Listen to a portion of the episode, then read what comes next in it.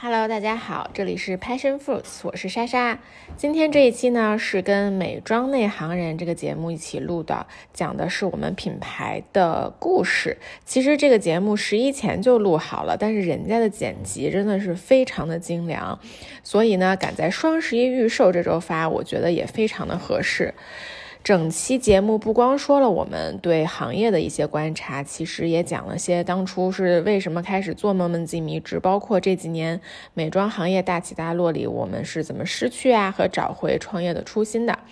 然后最重要的是结尾还有抽奖活动，大家可以去搜索“美妆内行人”，然后在我们这期下面多多评论，希望奖品都是咱们自己人的。好啦，那我们开始吧。欢迎来到美妆内行人，我们一起用内行的视角观察美妆行业中的品牌、产品、营销、渠道，共同探索新消费格局下美妆内行人的坚守和改变。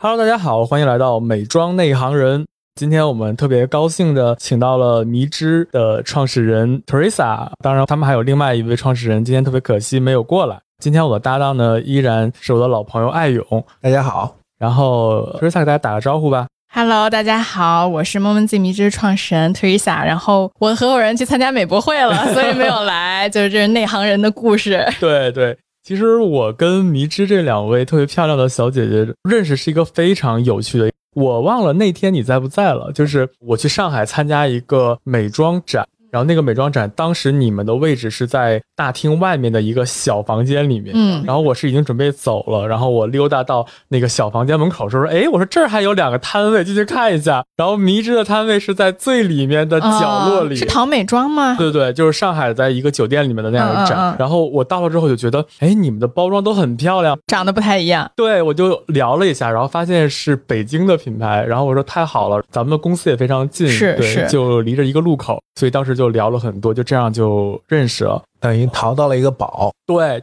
所以今天特别高兴能够来参加我们的节目。我们的固定话题就是，你先来介绍一下你自己和你的品牌。我和我的合伙人，其实我们两个是高中同学，然后我们两个是高中在波士顿旁边的一家女校一起念的，所以真的是革命友谊。然后我们去了不同的大学，因为我们俩关系一直很好，在大三、大四的时候，其实就准备说一起创业做点什么。当时感觉身边的人全部都在申请咨询和投行，我们就对这两个完全不感兴趣。觉得我当时其实如果我没有做这个创业，我可能会去读博，就因为我是学历史的，然后我合伙人其实是学哲学的，就我们两个都是非常文科的人。然后我们两个真正特别感兴趣的东西呢，其实是健康生活方式。就想做健康生活方式相关的东西，但是你想大三大四你啥都不知道，我们说那怎么办呢？我们就大三开始写了一个公众号，所以我们其实是自媒体起家。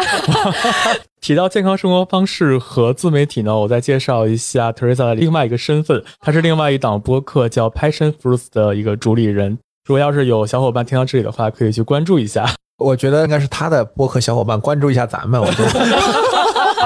可以啊，我可以发到我的播客最好。好呀，好呀。对，然后我接着说，我们就开始写这个公众号。写公众号，其实当时就是泛的健康生活方式，什么都写。做那个公众号的原因，就是为了去探索，说毕业以后我们到底做什么方向的创业。就坚持写了，可能最后应该是写到了二零一七年，写了三年左右吧。我怎么认识 Fit for Life 的呢？就是因为他们的健身房找我们做广告。所以是古典自媒体，而且是能够获得商单的 KOL。是是是，就是乙方出身。我们其实一开始是在看饮料这个方向，就可能更像现在的元气森林。但是当时饮料其实根本没有人做，而且饮料是一个特别大渠道的行业，大分销、大渠道铺货。然后我们当时就去见了一些家里的 family friend，可能有认识什么王老吉啊这种，然后就说：“哎，你什么上个货架两百万。”摆到这个位置三百万，就是非常的夸张的价格和就是你是要通过这种人际关系，就肯定不是我们擅长的事情。就你两个国外大学毕业回来，你肯定想做一些更新兴的行业嘛。但当时其实饮料没有这个选项。然后我们其实也是在看饮料的一些原料的时候，就发现说，哎，第一是国外整个 clean beauty 有一点点势头。当时是二零一六年嘛，就也没有完全起来，但是感觉是有一点点势头的。而且我们会觉得，其实用健康的原料去做一个产品，去。传达我们的这个健康生活方式也是特别 make sense 的。所以我们就在二零一六年年底吧，决定先做这个护肤美妆相关的东西。我们最最开始其实是手做了一些护肤品，在北京的一种线下市集卖。就我觉得你们可能都去过，什么官舍呀、什么三里屯都有那种市集。然后我们测试了很多产品，因为当时我们两个其实挺喜欢 Lush 这个品牌的，所以我们也有测试泡澡球。但是泡澡球就发现所有人来了就觉得。这是什么东西？北京的年轻人他们没有浴缸，对，或者他们就说你们做一个泡脚球还可以，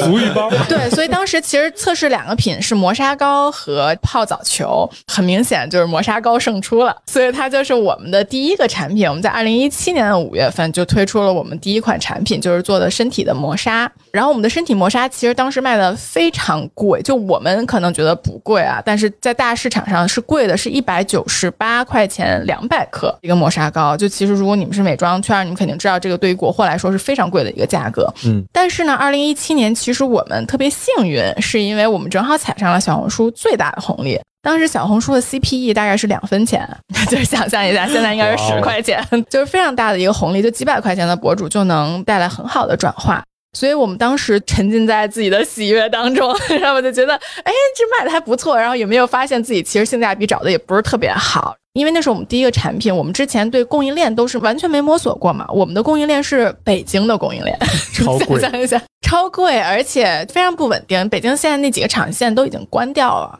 其实那一年虽然说卖的还不错，但是其实整体里面有非常非常多的问题，包括比如说从投放端，我们其实是没有方法论的，我们只是有红利而已。那从供应链端，其实我们的产品不光是贵，而且它生产出来的时间会特别的长，所以我们就中间还经历过非常多次断货断一两个月这样的情况，也是我觉得通过了一年两年的学习。后来我们发现了这个问题，这也是我们为什么转战。我们现在基本上在做面部的护肤的一个原因，因为我们是想守住大概一百九十八左右的客单价的，因为我们觉得这个客单价才能做出真正好的产品，否则就是你按利润比来说，我真的卖特别便宜的东西，我能用的有效的原料真的就很少很少。所以我们想守住这个价格，但是这个价格可能大家能够接受的呢，还是面部护肤为主，而不是身体护理。身体护理可能就要更少人能接受这么贵的价格了。那个价格带又得往下探，对。对对，所以我们在一八年的时候就出了我们第一个面部的产品，然后后面就整体再往面部的这条线去转，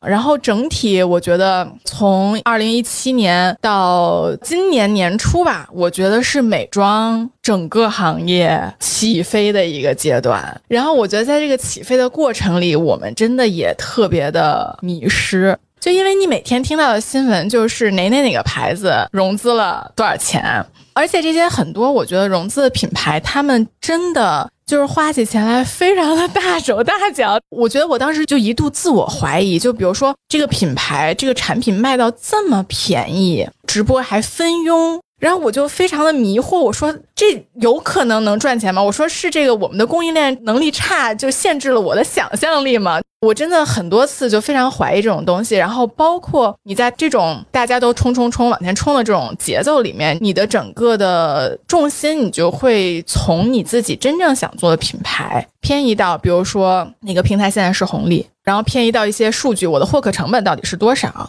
就是整个人，我觉得在一九年、二零年，包括二一年，基本上就是处于一个冲冲冲，但其实很迷失的这么一个方向吧。因为整个大盘确实是非常非常的火，然后我们也其实谈过很多很多的投资人，嗯，反正聊的东西，我觉得都也不能说奇奇怪怪吧，反正就是感觉他们的重点好像也不是我们想要去发展的一些重点。然后也是看到了无数品牌起来了又下去了，起来了又下，特别是今年真的是好多品牌就洗牌就不见了。对，所以我们也是在这个过程中，我们也在反思，特别是在去年，因为去年其实双十一是一个我觉得所有人都能看出来就是很有颓势的一个时间段。对，所以特别是在去年双十一之后，我们也有做特别深刻的反思，就是我们这个品牌到底应该怎么做。这也是就是你们刚才有说我们写那个五年的那个信的一个初衷吧，就是我觉得我们之前很多的时候，我们想的去说怎么把一个品打爆，我们怎么去把这个品做的让大家都喜欢，然后怎么去压成本或者升客户的喜爱度这种东西。但是其实我们忘掉的是，我们最最最应该抓到的那一群核心用户到底是谁？我们其实忘掉了我们最开始想做健康生活方式这一群人的一个初衷。我觉得所有品牌啊，其实它都是创始人的影子。如果你想去做别的东西，你应该是做不成的。因为你就不是那样的人，你不能全是那样的内容，你不能全是那样的品牌。那我和我的合伙人中间一度啊，你想中间咱们火过多少？什么 Clean Beauty 肯定是比较偏后火的，然后成分党、原料桶那种成分党，当然多火呀。包括可能后面再偏一点那种科技护肤的成分党，这一路我们其实都有想说，哎，我们是不是应该往成分党的这条路去走？我们是不是应该多加一点科技的成分进去？但是后来你就发现，其实这两个东西都不是我们。我们自己在用护肤品的时候，可能我就不是很 care 说这个东西是不是有一可多因这种东西。我注重的更多是它是不是天然的，我注重的更多是它能不能让我的皮肤有一个很好的感受，就使用感，就我在用它的时候是不是很开心的。另外就是我用它之后，我的皮肤能不能保持这种健康有光泽的状态。我是不需要说我要美白，就是我们 都很黑，都很小麦肤色，我们更追求这样的审美。但是你皮肤看起来非常非常的好，多用迷之的护肤品，你的皮肤会跟我一样的好。对，所以我觉得就是我们应该做的还是圈住我们想要圈住的这一群人，而不是说让所有人都喜欢我们。这个我觉得是所有人吧，可能在做品牌的时候都会中间有一度迷失的状态，包括我们其实想传达的这种健康美的感受。我们曾经也一度就消去了很多，因为我们觉得大家感受不到。那确实可能百分之百的用户感受不到，但是我们需要让那金字塔尖的百分之三十，我们的最核心的用户去感受到我们真正在做这个，他们才能知道我们和其他护肤品的区别是什么，在他们的心中才能更根深蒂固。其实我们当时也有去研究一些其他的品牌，我可以举一个美妆界的例子，我觉得他们做的很好啊。他们在上海是万花镜，他们也是应该四年前就开始做了，也做了挺久的了。但他们前一两年基本上都在做海外，因为它那个色儿，它那个颜色非常的欧美，特别的跳，就饱和度非常高。紫色的口红、绿色眼影都是那种颜色的。她的创始人就是紫头发的一个姑娘，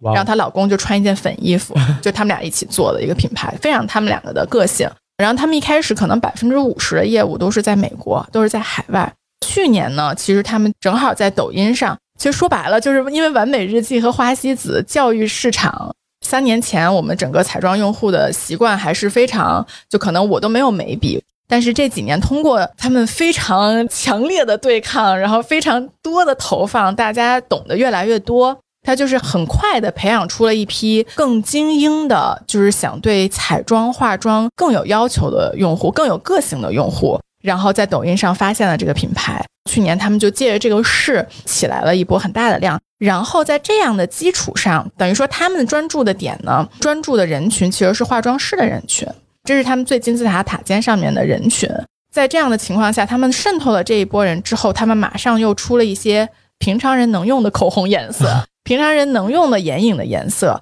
然后就拓圈拓的就非常非常的好，他们其实算是一个我觉得知道自己在做什么，知道自己的核心人群是谁，只做这一群人，然后我就等着风来，就是我把这群人做好了，如果有我的事我就再放，如果没有我的事我就做好这一圈人就好了。当时其实这个品牌很小的时候，我就发现身边一些可能你们身边也有那种朋友，就是彩色头发，用我的话说就很亚的那些，对，就比较亚的那种人。其实他们都知道这个品牌，就这个品牌在这一圈人里面的感觉是非常根深蒂固的。这个牌子我也很早很早就知道了，对，他的眼影的颜色简直像调色盘一样。是的，是的，是的。所以我觉得他们的这个品牌就是做的很清晰。这个也是我们当时在参考的一个品牌，然后他们所做的这些东西，就还有一些这个吃的一些品牌也是有这样的潜力的，所以我们当时也参考了一些品牌，然后觉得我们应该重新梳理这个方向去做这个事情，而且就是要抓住核心的用户，而不是去做所有人都喜欢的产品，就是有非常强大的创始人人格在里面的。对，其实就很像我们上个月我们做那个读书会，把自己作为一种方法，对，就首先要服务于自己，解决自己的问题。然后做一个自己能懂的这个人群，对，我们就觉得有一段时间我们做出来的产品，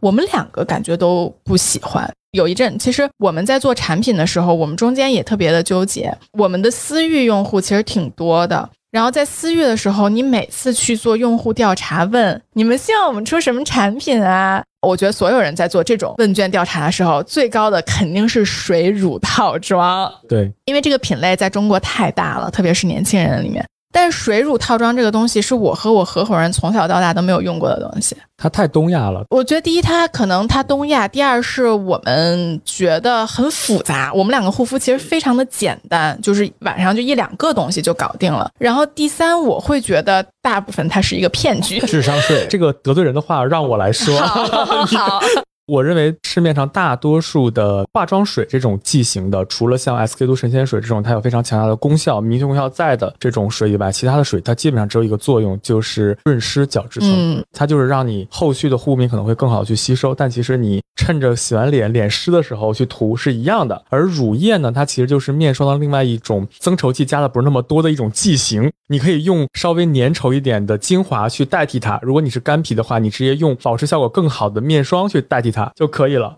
其实水乳套装真的不是必须的护肤品步骤，对吧？是的，是。而且我觉得还有一点就是，当然也有成分很不一样的水乳套装。大部分的水乳套装其实它的成分都是一样，就是你等于说你就用两个一样的东西，只不过一个是水，一个是乳，剂型不一样，料体不一样。对，所以我们自己从内心就觉得这东西不对的。那我们 也曾一度这个努力开发过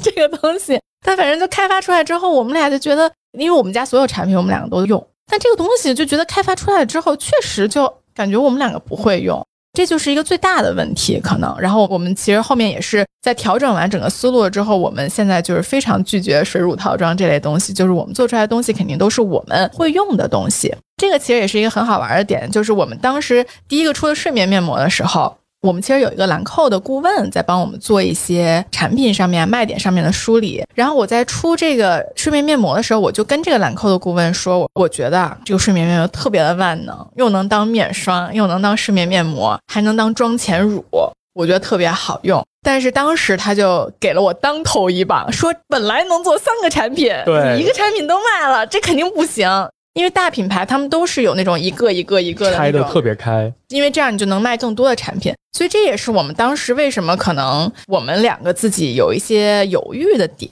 就是说我们是不是应该做的更像行业内的人，follow the rule，对对对，就像更像行业内的人做的事情。但后来我们就发现，其实我们更应该找的是我们这样的人，就是肯定世界上是有我们这样的人，非常懒，不愿意护肤，就一件事儿搞定。我觉得我们找到我们这样的人，去说服我们这样的人来买我们的产品，肯定比我们去找兰蔻的人去说服他们来买我们的产品要容易的多。可能有一个行业的梗，爱永不知道，我会跟你说一下：女性护肤品的定位方向是这个产品是给你右胳膊肘设计的。而不是左胳膊肘。哎，我都不知道这个梗。他再往下一句就是男性护肤品是这个产品是十六合一的。你懂吗？有趣。它其实是一个很好玩的玩笑，其实能够让很多人去明白，就是女性护肤品在设计的时候，它可能基底液单独拆出来其实没有意义。对，乳液什么面霜，就是它拆拆拆越拆越细，它会让你有一种爱自己的仪式感。这个里面可能有精神的追求属性在，而男性的时候就觉得越省事儿越好。我觉得这个其实从创业者的角度来讲，也是一个好的角度。克里斯坦森他写《创新者的窘境》嘛，它里面其实有一个很重要的一个理论，就讲零消费市场。他就是说，很多产品，因为我们现在都是不断的迭代、升级，功能越来越复杂，然后越来越细分。那实际上，他讲的零消费市场其实是反过来的，就是有一群人其实他不需要不断的迭代，但是因为没有人给他做产品了，因为大家都是不断叠加，所以他就是说，这个产品你一投放进去，它能炸出很多的用户来，并不是那个需求不存在。嗯。只是没有人去服务和满足这样的一些需求，因为大部分人都想的是通过设计更高端、更复杂、更多元、更细分，然后一个像你刚才说能卖得更贵，第二来讲能够去超越别的品牌吧。但实际上来讲，它仍然是一种竞争视角，而不是一个用户为中心的一个视角，就是找到一个自己的能够活下来的小池塘，能够长起来，其实是最重要的。嗯，特别是在前几年，我刚刚也说了，就整个美妆市场其实特别的热嘛。我当时也说，就我觉得很多品牌我都看不懂它是怎么盈利的。当然，肯定我觉得有一些品牌它是不盈利的，它就是拿投资人的钱嘛。To VC，对 To VC 的品牌肯定是有的。其实我觉得，在我做这么多年护肤品下来，我觉得其实护肤品赚钱最重要的一个点，真的就是老客。就是你守住你最核心的这一群人，并且就不断的去用新品啊，或者去用品牌理念打动他们。我觉得这是黄金法则。所以你刚才也讲，就是你们私域做得很好嘛？啊，为什么你们作为一个新品牌能把私域做得非常不错呢？你知道，因为我们其实参考了很多 DTC 的模式，但是后来我就发现，其实国内的 DTC 更多是在私域。很多人可能觉得淘宝，你只是不通过分销商，你可能就是 DTC 了，在国内。但是，就是我后来做了这么久了之后，我就觉得不是，因为你不能通过淘宝去告诉他我们品牌想做些什么，不能告诉他一些我们的品牌理念或者深层的东西。但是你可以通过私域去做。一开始做私域的时候，我们也非常的就是懵。因为它特别的繁杂，后来我们其实也是找到了一个特别好的顾问，在帮我们整体的梳理。我觉得就是你在私域里能传达的东西是非常非常多的。我们所有品牌的理念其实都是在私域里面做更好的传达。我觉得那百分之三十的最核心的用户，其实他不仅仅希望用到你的产品。他其实是希望找到一个更深层次的这种连接嘛？对，我觉得这点 Lululemon 可能做的最好了。就是我在穿 Lululemon 的时候，我觉得我就是一个 Super Girl。对，是就这种感觉。所以其实我们是希望把这些理念传达给他们。比如说，我们会在私域组织一些讲版瑜伽的活动啊。因为私域有一个人设是我自己，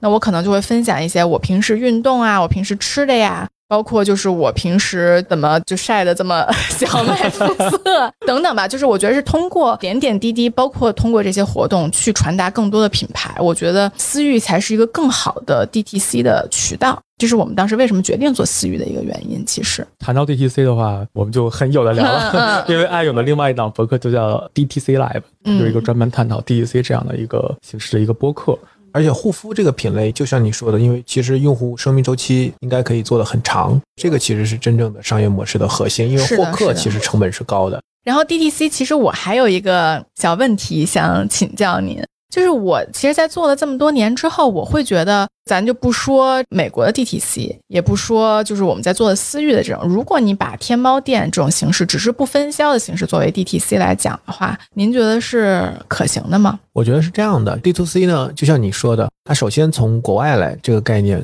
那国外的互联网用户的这个消费习惯和行为习惯，其实跟国内有很大的不同。第一，我觉得国外的话，大家对 search 这个事儿是非常熟练的。第二个对独立站，大家也是非常是的，对吧？会很容易去用。但中国其实我们的互联网的使用习惯都是被这些大的平台在教育和引导，所以我把他们叫新基建嘛。他们在做基础设施建设，那他也做了很多用户的教育。所以你看这几年拼多多发展的这么好，但如果没有微信、微信支付、天猫、淘宝去做这些，其实它也很难。所以它其实是踩着这个基建，慢慢的这样的一个升级来去开发出的这样的一个市场。那在中国呢，我认为虽然我们觉得最好的平台肯定是在微信这个生态里边做完全的私域，因为毕竟微信自己也很克制。能够让这个我们有比较好的通路去跟消费者做这种沟通，但是呢，其他几个平台其实我觉得现在也在增强这方面的能力。嗯，但更重要的是什么呢？就我认为 D to C 关键点不在于你去 push 信息给到用户，因为很多人认为 D to C，他说我有了 D to C，我有了私域，我获得了一个免费发弹窗的机会，相当于我就可以不断的免费的去骚扰用户。但实际上来讲，我认为 D to C 的本质就是品牌的本质，就是说消费者我们叫认门。或者说心智的预售，就是说他能找你，所以我们也看到，就如果你消费者对你有认知，他去天猫搜你，他不是搜品类，他是直接搜你，然后他就在这个天猫里面复购。其实也有很多用户有这样的习惯，再来一单。那其实对你来讲，虽然平台收了一点服务费，但是本质上来讲还是一个可以的有双向沟通的这个渠道。所以我觉得 D to C 的本质在于，最终用户能不能形成一个心智，就是它区隔于原来传统的大分销、非常长生产、制造、批发、零售，在最后到消费者的这样一套流程，它能够直接去找你，这个才是 D to C 的本质。除此之外，我觉得它跟线下零售一样，都本质上是一个分销的事情。有更多的渠道让消费者能买到你，总是好的。所以货架的空间，我觉得越多越好。但核心是心智空间，他愿不愿意，或者你在他心中有没有一个位置，然后他用一个什么样的视角来看待你们之间的关系。我觉得这还挺醍醐灌顶的，因为是这样，就是我觉得我作为品牌方，我还是做运营和营销的，在我们品牌里面，所以我觉得我大部分时间其实是陷在执行里面的。很多时候，我觉得，比如说我对 DTC 的这个问题，其实有一点就是在去年的时候，我就觉得 DTC 这个模式，除非你老客做的很好啊。你怎么赚钱啊？就是因为我们也跟很多比较老的品牌聊过，比如小护士，就那种非常老牌的品牌聊过。那人家当年卖货、分销卖货的时候，就是货出钱到，对吧？嗯非常直接的方式，我不可能亏。因为我十块钱从工厂进的货，我十一块钱卖给你，我也不亏嘛。但是其实 DTC 的模式，我们如果在投放 KOL 的话，那我给 KOL 的钱，它能回来吗？不知道。对，所以我去年其实有一度在实操的运营上，我特别怀疑 DTC 的整个模式。但是我觉得您刚刚说的那个心智，确实是一个非常好的点。我们把网红的投放其实肯定不算 D to C，它是典型的我们叫 ITC，就是 influencer to consumer，嗯就是你借由这种 influencer 来去影响消费者嘛。嗯，所以关键是在于你最终收不收得回来，你收回来多少人。其实你自己做播客，我看你做播客也做了很多期了。其实我们自己现在做播客，本质上也是一种践行一个 D to C 的一个模式。我们借由这样的一个形式，我们去跟我们的用户来对话。嗯那这个沟通其实是双向的，同时也是很深入的。他如果觉得这个好，第一他会订阅或者说持续的坚持收听你的节目，但另外一方面来讲，他可能也会分享给他认为可能会对这个节目感兴趣的这样的一部分用户。我觉得您这个解释，我也就是又醍醐灌顶。就是我觉得，因为前两年整个市场冲得太快了，按您这个模式，它其实是非常有机的增长，但是它是慢的，就是它在资本方来看肯定是慢的。就是我需要人传人的这种方式，包括我去复购的这种方式，它是很缓慢的在增长，但是它是非常有机的一种增长。是的，但因为我觉得可能前两年投美妆的这个资本太多了，然后 push 品牌去做很多很多的投放，所以我觉得国内的整个 DTC 的模式让我看来就特别的懵。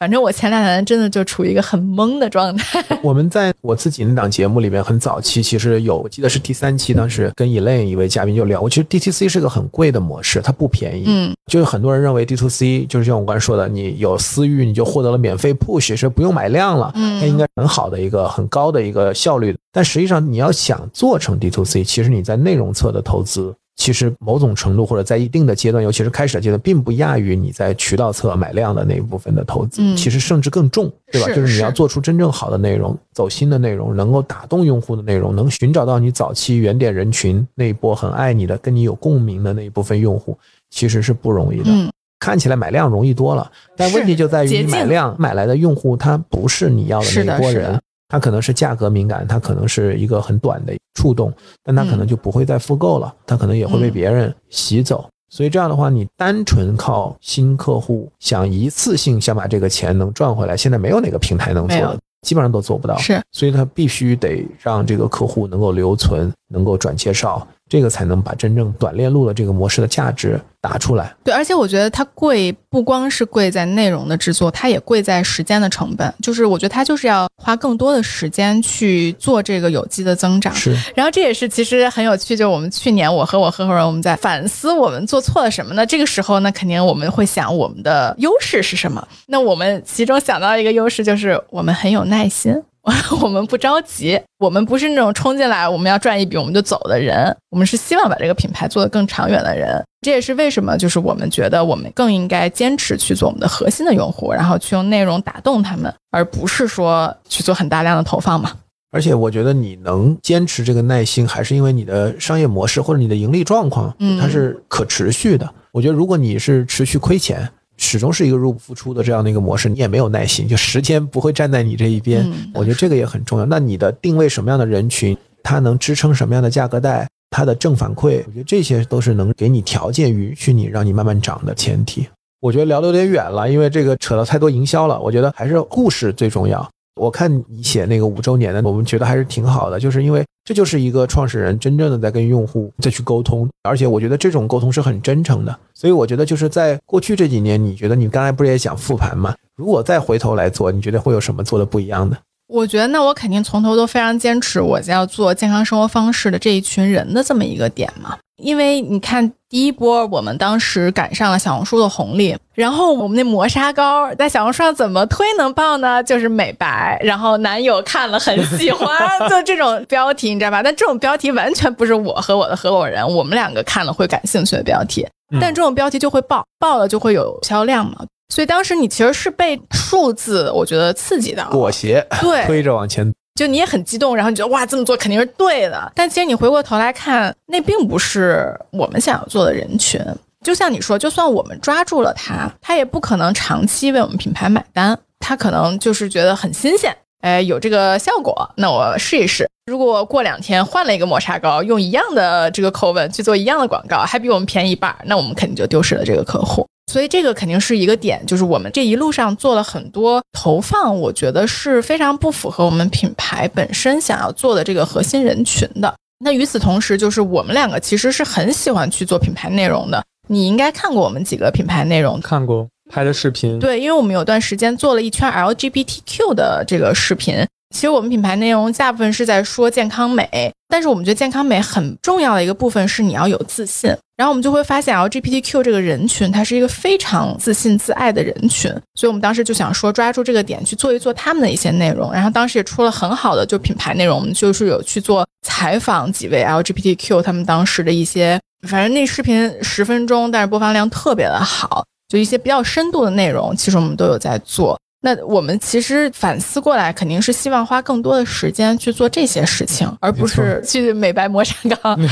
包括金钱吧，这事儿都要花钱的嘛，就时间和精力、金钱都要花在更对的地方。我觉得这是一个最重要的点。包括其实我们在品牌刚刚开始的时候，其实我们办了很多线下的活动。比如说，就组织大家去做瑜伽，组织大家去什么滑桨板这种，我觉得很符合我们品牌调性的事情。但是你就会发现，当时就会做完了之后，没有任何的效果，没有任何短期的效果。对，就长期可能你也追不到，反正就不知道发生了什么，做了就做了，就有这种感觉。因为我们当时 Space Cycle 刚在北京开的时候，我们就有赞助他们我们的产品，然后我就会发现，陆续在这两年有新认识的朋友。说哎，我好像见过你这个品牌，就是在 Space Cycle 当时的开业活动的时候，我就拿到你们的 sample。其实这些活动在长效来说是非常好的。但是当时就会觉得，短期内我没有看到任何的效果，而且我甚至不知道这帮人他有没有注意到我的品牌，这也是护肤品的一个窘境啦。我觉得，如果你是做瑜伽服的，你去做一场瑜伽活动，我觉得他肯定能注意到你的品牌。但你一个做护肤品的，确实稍微有一点点奇怪。就这类的活动，我们其实就放了三年没做，我们今年才刚刚又把它开始做起来的。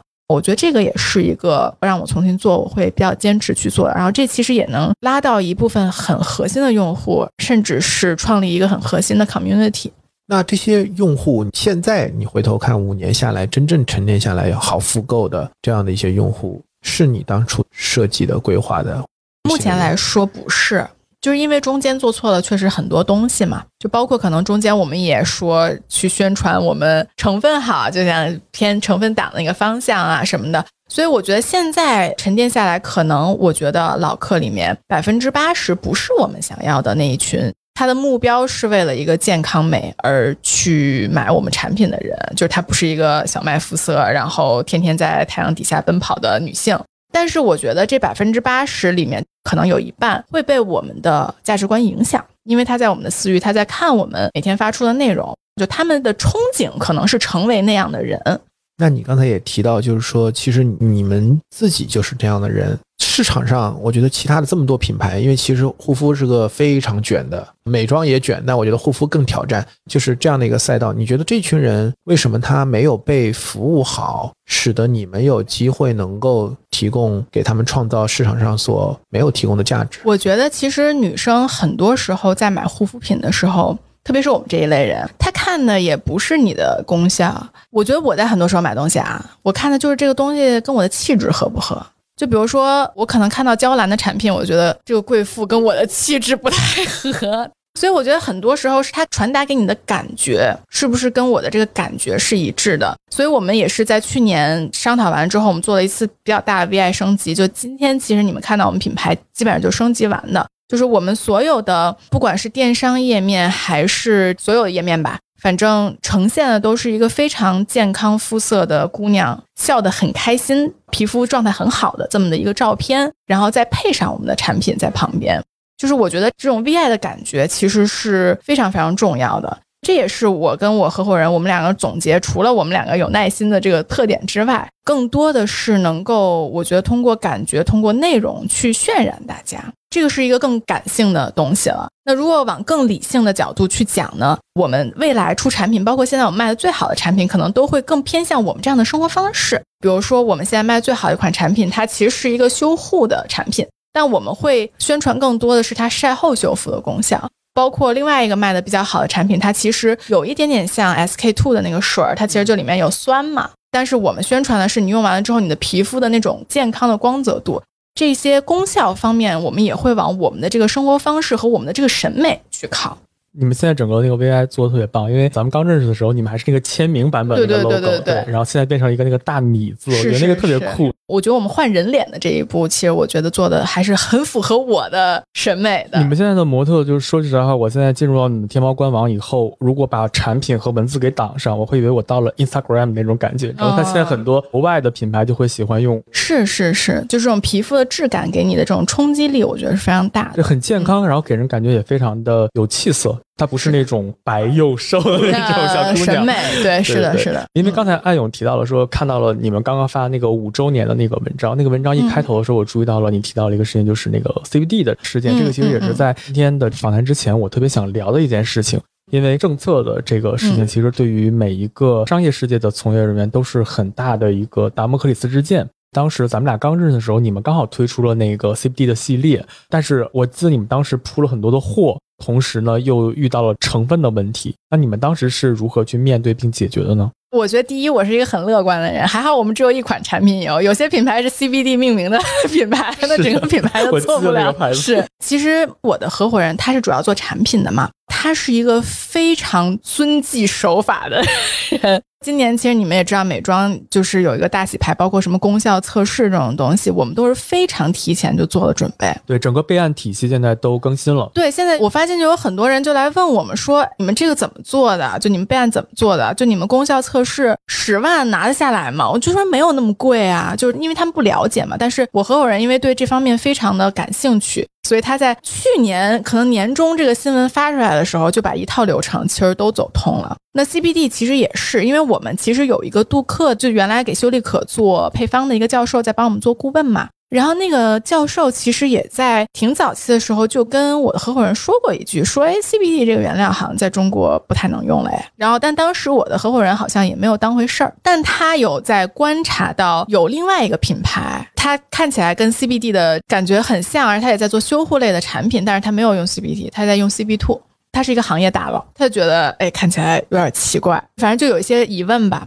另外呢，就是我们广州中山有一家工厂，他当时是拒绝做 CBD 的产品的。那家工厂它虽然很保守，但是老板也是科研背景出身的，所以他全程没有做过任何 CBD 的产品。所以我们 CBD 产品是找另外一家我们合作的工厂做的。其实多多少少是有这么几个 hint 在的，就是说这个原料有可能会在被禁。所以我们其实有早在做准备，就是我合伙人一直在参加各种的会，然后去了解有什么原料可以代替 CBD 去用。其实我们也很早就知道了 CB two 这个原料，其实它是可以代替 CBD 去用的。反正就这个事情做准备做得很早，所以以至于它出来的时候，我们其实很快就把它给换掉了。所以它其实没有对你们产生特别实质性的伤害。我觉得肯定有的实质性的伤害，可能就是因为我们花了很多钱去铺成分党，教育大家 CBD 这个东西到底是什么。教育完了，突然发现这东西不能用了。但是我觉得，因为现在消费者的教育水平其实越来越高，其实你跟他们好好说，他们都是能听明白的。如果你说 CB two 它其实跟 CBD 是一样的功效，且 CBD 它不是因为它有害而被禁的话，其实我觉得消费者都是很白印的。当然，他刚被禁的时候，内部也很慌乱啊什么的。但是其实现在回头看，没有特别特别大的影响。你是得益于有一个非常好的合伙人，是的，是的。因为虽然今天一心没有到现场，但是一心是非常专业的这方面的一个专家，然后他也是杜克大学毕业的。杜克大学就是那个修丽可的那个杜克教授他的大学。今年其实行业也发生了很大的变化嘛，因为我们讲内行人，就是觉得现在大家行业里是一个什么样的一个气氛和氛围。哇，现在气氛真是非常的奇妙啊！就是我们有一个堂内一直在帮我们做分销，原来是我们的员工，然后后面他自己出去做了，但是我一直都在跟他合作的一个小伙伴。今年我就在跟他了解情况，他就说我每天都在被清仓货品压得喘不过气，就什么四十万套水乳精华让我清，这都是非常可怕的数字。包括可能有一些新锐品牌，前三个月还在抖音上疯狂推了一个产品，然后三个月就在做清仓，非常的不稳定。我觉得现在整个局势，那当然就是消失的品牌也很多，清仓的品牌非常非常的多。我觉得整个行业肯定是大洗牌吧，这一次。但是呢，我觉得好的点就是，第一，留下的肯定都是想用心做的人，而不是说我想进来赚一波快钱就走的人，就发现进来了赚不到钱。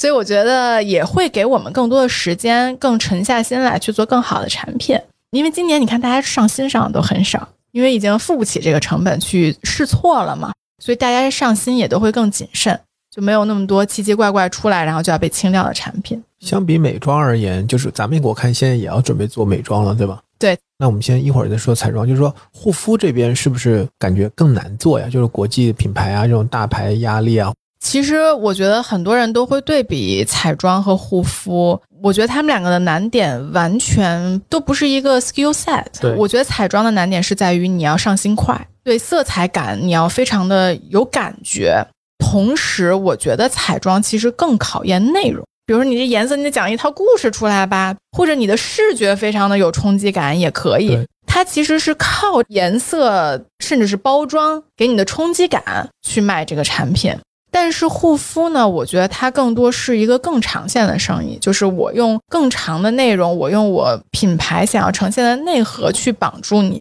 然后让你跟我们一起成长。所以我觉得他们的难点其实是不一样的。我觉得就是要看不同的团队是适合美妆还是适合护肤。但是我们其实喊着进美妆喊了两年了，可能，但一直都没有特别想清楚怎么进，因为我觉得刚才我说的那几个点我们都不擅长，所以我们也是在找一个新的切入方式。就比如说我们在做护肤，可能我们在从健康生活方式的这个角度去切入。那如果我们做彩妆，我们可能也要找一个新的角度去切入，去找一群真的属于我们的人去做，我们才有可能把它给做起来。刚刚提到了清仓这个问题，前段时间我跟一个行业大佬有聊过这个情况。二零二二年被称为清仓大年，就是因为大家二零二零年的生产计划是二零一九年做的，二零一九年正常做二零二零年的生产计划也开始都备料去生产了。忽然间就疫情了，整个全球的市场和供应链都受影响，那么它的整个销路也受影响。那么正常护肤品或者彩妆的保质期是三年，如果二零年生产的东西二三年卖不掉，对，那么几乎一两块钱出都没有人要的情况，那么它二二年必须在能卖得上价的时候大力清仓。甚至买一送一啊，甚至就什么三折五折这样。是因为我也认识很多线下分销的人，然后我就跟他们聊，就是去年年底线下分销的大牌报实价的，就是我七点钟一个价，九点钟就降价了。是这样，因为他们就压力非常非常的大，所以去年年底就好多人跟我说什么，我就一百多块钱买了一套科颜氏什么的这种情况。深圳有一个特别大的市场叫明通啊。明通那边，他们甚至出了一个报价的一个系统，一个小程序。对对对对，就你随时刷，它像股市一样。对对，K two 现在二百六，哎，一会儿二百五十五，是是是，去年真的也很夸张。反正近几年确实是。那当期你问了大牌，我其实没说。就我觉得大牌护肤对我们的影响，长远来说肯定还是有，特别是他们降价的情况，国货护肤就更没有竞争力了。但是我觉得还是说，因为我们想抓的这一群人，可能比较多的大牌也没有办法去抓到他们，就是想呈现的这种，因为毕竟还是一个小众人群，大牌也看不起这种小众人群，所以我觉得我们还是比较有信心去做的。那跟消费者的沟通，中国的美妆护肤的消费者是最成熟的。被这个品牌和 KOL 都教育的非常专业了，对。那你们在私域里面也会经常跟消费者去做沟通，尤其是那些相对来讲比较愿意去讨论的、参与到这个品牌的这个成长当中来的。那现在你观察到在消费者这一侧有一些什么样的变化吗？在护肤和彩妆这个赛道，我觉得我们自己的消费者肯定是他们会越来越懂成分，这是一个点。比如说，我们是去年开始有的酸类的产品，然后你就会发现特别多酸类护肤的用户进来了之后，大家就会分享很多用酸的心得。与此同时，我觉得还有一个点就是大家的皮肤，我觉得其实在这几年里变得越来越差，敏感肌变多了，对吧？对，就是修复产品越来越好卖了，就是因为大家在试的东西太多了，天天就被各种。彩妆护肤广告所侵蚀，然后那买的东西试的东西都特别特别特别多。对，然后前两年追高成分、追高浓度，对，所以就很多人其实来问我们，都是想说我皮肤有这样的问题，我需要修复怎么办？就包括因为我和我的合伙人今年我们也在做我们两个自己的自媒体嘛，我们两个的皮肤就是都还挺不错的，所以就很多人就会问我们说是怎么能够这么好？最简单一个点就是多运动，少用护肤品。说真的，这包括我合伙人在抖音上，他都是这么说的。他每天只用三件护肤品，就我们都不用洗面奶嘛，就卸妆膏，然后一个精华，然后加上一个我们的睡眠面膜，基本上就这样了。然后你多运动，其实是你整个新陈代谢会变得更好。但因为大家都被过度教育的说我要干这干那，反正晚上用十多个产品真的，是这样。对啊，我觉得那皮肤肯定会受不了。所以我觉得皮肤变差其实是一个消费者挺大的问题。我看一个那个数据报告说，今年六幺八天猫上抗衰老还是抗初老这个品类，第一次九五后消费人数超过了八五后，然后还有零零后的消费同比增长百分之三百，过去是抗衰老，现在是抗初老，是的是直接体现到了二十岁。这个概念也是很邪恶啊。哎，真的，还有一个问题就是，你作为一个内行人哈，可能你像你是大学毕业就创业嗯啊，从外行到现在算是内行，嗯。现在你再回头看这个赛道嗯或者看这个行业，大家会有一些什么样的误区吗？或者说，大家如果没有那么专业的话，没有做过像你这样自己做过这个产业、做过这个行业的话，我觉得其实所有行业可能最难的都是供应链。如果没有做过这个行业的话，可能对供应链的了解是最少的。包括啊，就很多人可能就会说，哎，你们美妆毛利那么高啊，是吧？这两天风口浪尖，你们美妆毛利这么高，怎么可能不赚钱呢？是吧？那我们美妆毛利是相对食品会高，相对衣服食品会高一点，但是广告费也高啊。另外，其实我想说的，外行人看不到的一个点，就是我刚才也说了，就水乳的这种东西，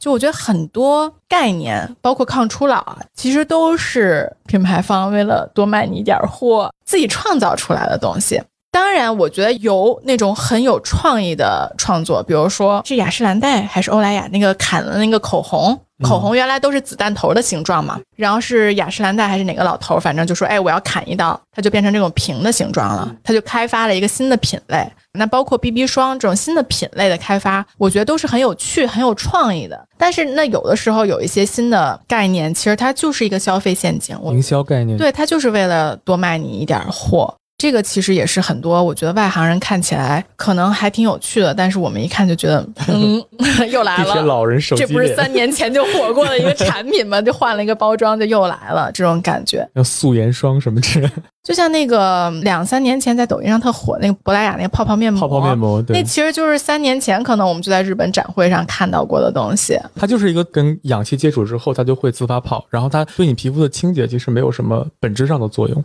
这营销其实很大程度上是认知嘛，心智测跟事实没有关系，主要还是大家怎么去看待这个东西。对，但是可能我们想做的东西，还是说我们希望这个产品真的能够让你的皮肤变得好，我们真的希望是有这种健康且美的皮肤的状态。所以我们会觉得过多的概念的营销和让你多买一件产品，但其实没有用的这种方式，反正是我们不喜欢的。创业还有一个很大的跟传统的这个行业里的从业者一个很大的不同，就是创始人其实可能是你们很大的一个差异，也是优势。对，我觉得这个也是我们两个都不是行业内的人，甚至我们俩都不是什么学化学的这种人，所以我们刚进来的时候，我们对一些产品会创新度非常的高，高到工厂就是皱着眉头，就觉得你怎么想做这种东西？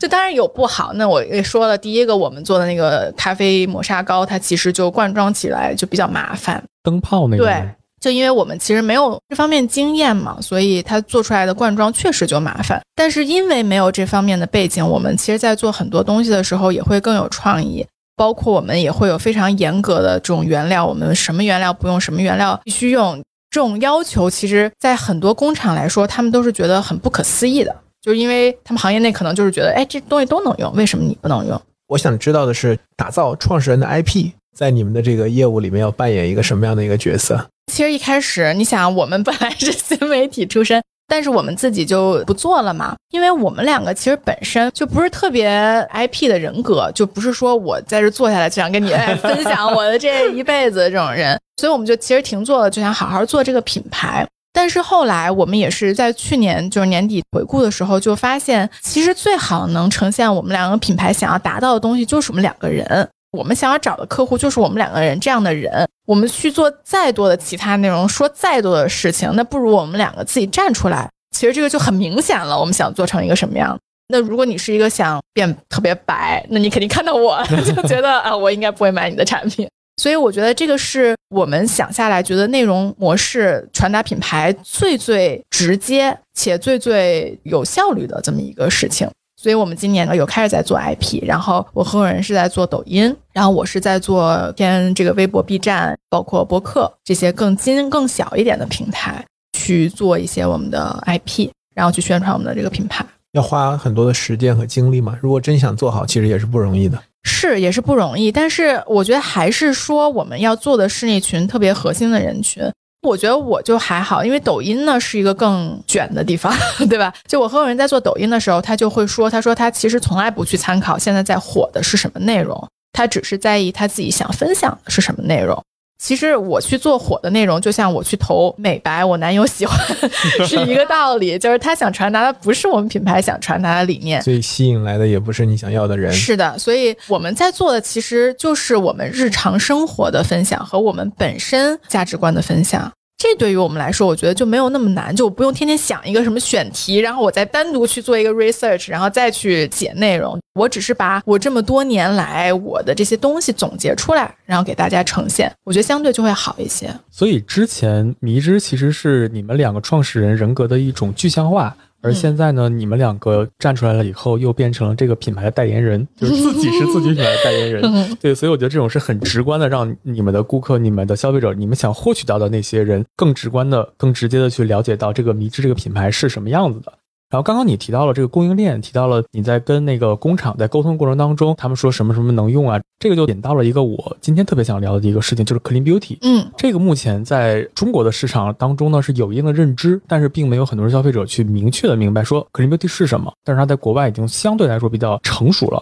我觉得你是否方便跟我们介绍一下 clean beauty 它具体是一个什么样的定义概念，或者说它是怎么去界定它是什么的？在美国的定义非常清晰啊，就是因为美国的大渠道丝芙兰是有 Clean Beauty 的，然后它的那个 Clean Beauty 的页面上就写着我什么不能用，什么不能用，然后什么能用，然后只有符合它这个标准的才会进到它 Clean Beauty 的那个 section 里面。那你在线下的柜台去逛的话，它 Clean Beauty 也是专门有一个 section。所以我觉得在国外欧美能这么清晰，是因为它有一个大渠道去做了一个鉴定。